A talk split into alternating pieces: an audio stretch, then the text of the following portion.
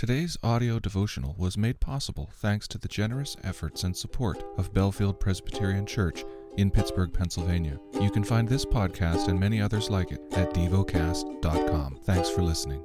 Heidelberg Catechism. Question 40. Why did Christ have to suffer death? Because God's justice and truth require it. Nothing else could pay for our sins except the death of the Son of God. Question 41. Why was he buried? His burial testifies that he really died. Question 42. Since Christ died for us, why do we still have to die? Our death does not pay the debt of our sins, rather, it puts an end to our sinning and is our entrance into eternal life. Question 43. What further benefit do we receive from Christ's sacrifice and death on the cross? By Christ's power, our old selves are crucified, put to death, and buried with him so that the evil desires of the flesh may lo- no longer rule us, but that instead we may offer ourselves as a sacrifice of gratitude to Him. Question 44. Why does the Creed add, He descended into hell? To assure me, during attacks of deepest dread and temptation, that Christ my Lord, by suffering unspeakable anguish, pain, and terror of soul on the cross, but also earlier, has delivered me from hellish anguish and torment. The lesson is from the book of Deuteronomy. Chapter 21 If, in the land that the Lord your God is giving you to possess, someone is found slain, lying in the open country, and it is not known who killed him, then your elders and your judges shall come out, and they shall measure the distance to the surrounding cities and the elders of the city that is nearest to the slain man shall take a heifer that has never been worked, and that has not pulled in a yoke. And the elders of that city shall bring the heifer down to a valley with running water, which is neither plowed nor sown, and shall break the heifer's neck there in the valley.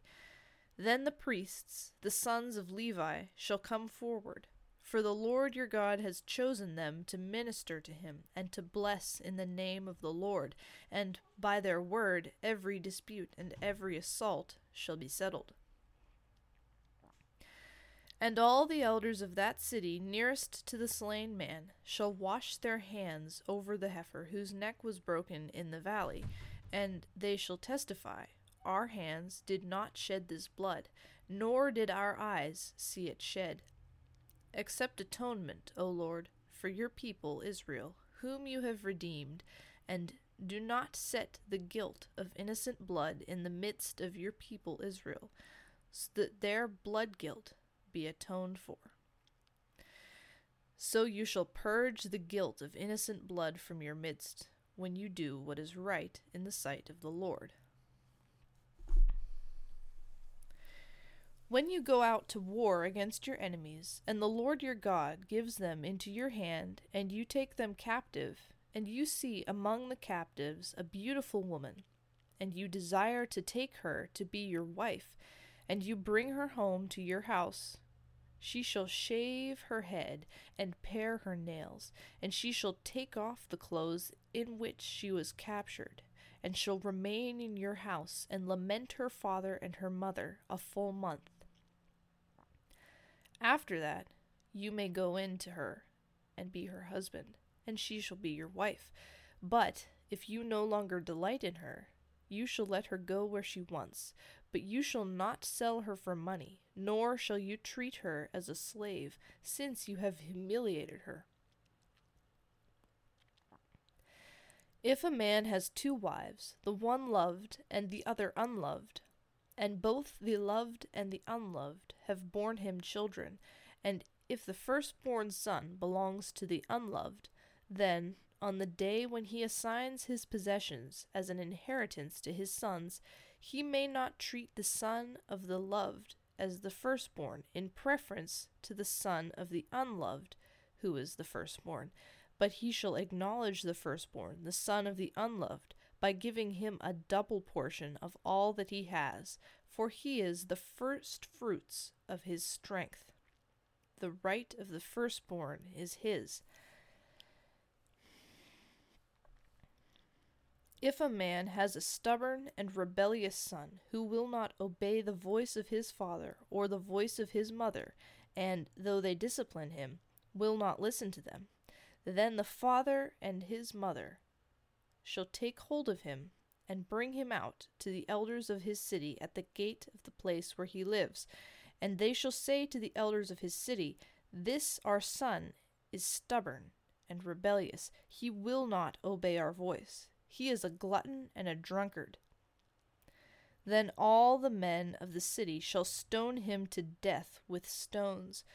So you shall purge the evil from your midst, and all Israel shall hear and fear.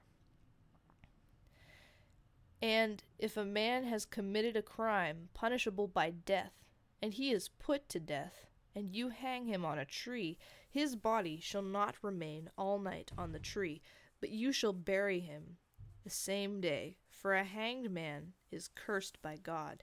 You shall not defile, defile your land that the Lord your God is giving you for an inheritance. Chapter 22 You shall not see your brother's ox or his sheep going astray and ignore them. You shall take them back to your brother. And if he does not live near you, and you do not know who he is, you shall bring it home to your house, and it shall stay with you until your brother seeks it. Then you shall restore it to him. And you shall do the same with his donkey, or with his garment, or with any lost thing of your brother's, which he loses and you find. You may not ignore it.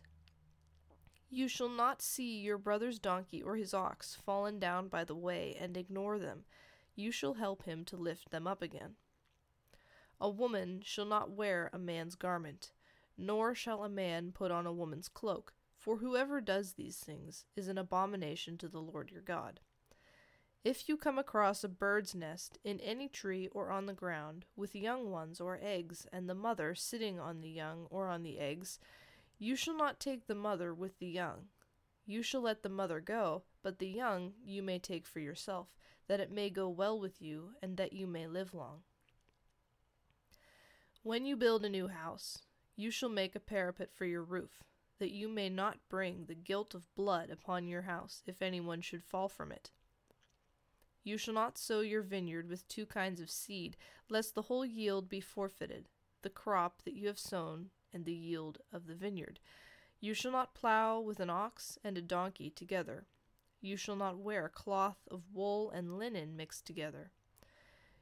You shall make for yourself tassels on the four corners of the garment with which you cover yourself. If any man takes a wife, and goes into her, and then hates her, and accuses her of misconduct, and brings a bad name upon her, saying, I took this woman, and when I came near her, I did not find in her evidence of virginity, then the father of the young woman and her mother shall take and bring out the evidence of her virginity to the elders of the city in the gate. And the father of the young woman shall say to the elders, I gave my daughter to this man to marry, and he hates her. And behold, he has accused her of misconduct, saying, I did not find in your daughter evidence of virginity. And yet this is the evidence of my daughter's virginity. And they shall spread the cloak before the elders of the city. Then the elders of that city shall take the man and whip him, and they shall fine him a hundred shekels of silver, and give them to the father of the young woman, because he has brought a bad name upon a virgin of Israel. And she shall be his wife. He may not divorce her all his days. But if the thing is true, that evidence of virginity was not found in the young woman, then they shall bring out the young woman to the door of her father's house, and the men of her city shall stone her to death with stones, because she has done an outrageous thing in Israel by whoring in her father's house. So you shall purge the evil from your midst. If a man is found lying with the wife of another man, both of them shall die, the man who lay with the woman and the woman so you shall purge the evil from Israel. If there is a betrothed virgin, and a man meets her in the city and lies with her, then you shall bring them both out to the gate of that city, and you shall stone them to death with stones. the young woman because she did not cry for help, though she was in the city, and the man because he violated his neighbor's wife. So you shall purge the evil from your midst. But if, in the open country, a man meets a young woman who is betrothed, and the man seizes her and lies with her, then only the man who lay with her shall die. But you shall do nothing to the young woman. She has committed no offense punishable by death.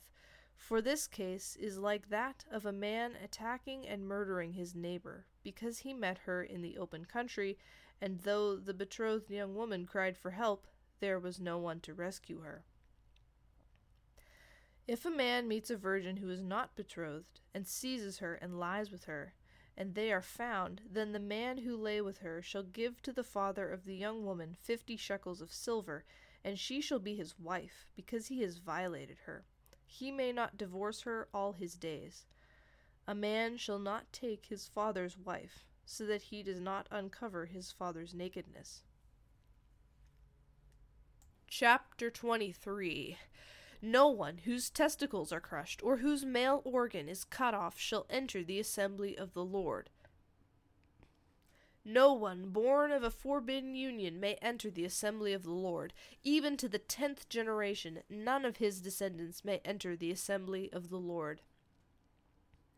No Ammonite or Moabite may enter the assembly of the Lord. Even to the tenth generation, none of them may enter the assembly of the Lord forever because they did not meet you with bread and with water on the way when you came out of Egypt, and because they hired against you Balaam the son of Beor from Pethor of Mesopotamia to curse you.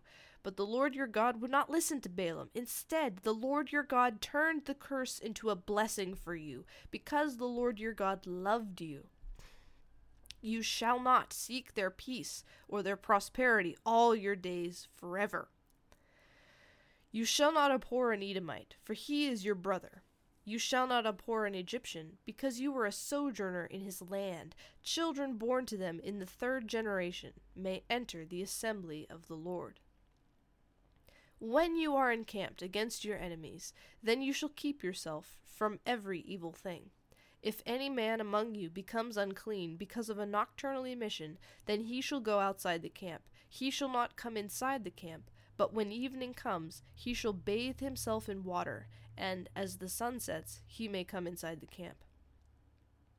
You shall have a place outside the camp, and you shall go out to it, and you shall have a trowel with your tools, and when you sit down outside, you shall dig a hole with it, and turn back, and cover up your excrement because the Lord your God walks in the midst of your camp to deliver you and to give up your enemies before you. Therefore, your camp must be holy, so that he may not see anything indecent among you and turn away from you. You shall not give up to his master a slave who has escaped from his master to you. He shall dwell with you in your midst, in the place that he shall choose within one of your towns wherever it suits him. You shall not wrong him. None of the daughters of Israel shall be a cult prostitute, and none of the sons of Israel shall be a cult prostitute. You shall not bring the fee of a prostitute or the wages of a dog into the house of the Lord your God in payment for any vow, for both of these are an abomination to the Lord your God. You shall not charge interest on loans to your brother, interest on money, interest on food, interest on anything that is lent for interest. You may charge a foreigner interest, but you may not charge your brother interest, that the Lord your God may bless you in all that you undertake in the land that you are entering to take possession of it.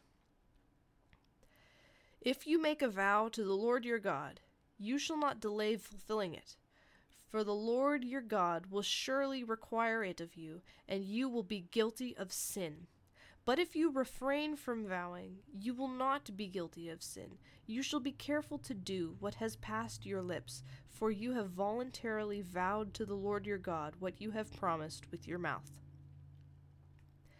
If you go into your neighbor's vineyard, you may eat your fill of grapes, as many as you wish, but you shall not put any in your bag if you go into your neighbor's standing grain, you may pluck the ears with your hand, but you shall not put a sickle to your neighbor's standing grain. Meditate and dwell on what you're paying attention to in God's Word. How has it connected with your heart or mind?